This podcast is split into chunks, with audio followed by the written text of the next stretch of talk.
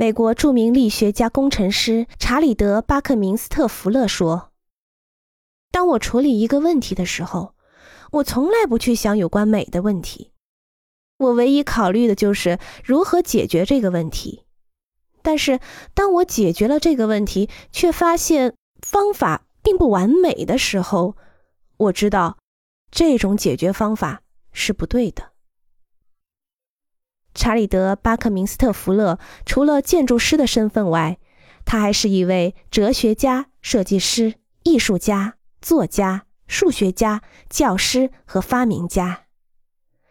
在他的一生中，他共注册了二十五项专利，写了二十八本书，环球旅行五十七次，获得了四十七个荣誉博士学位。除此之外，他还获奖无数。其中包括1969年的诺贝尔和平奖提名。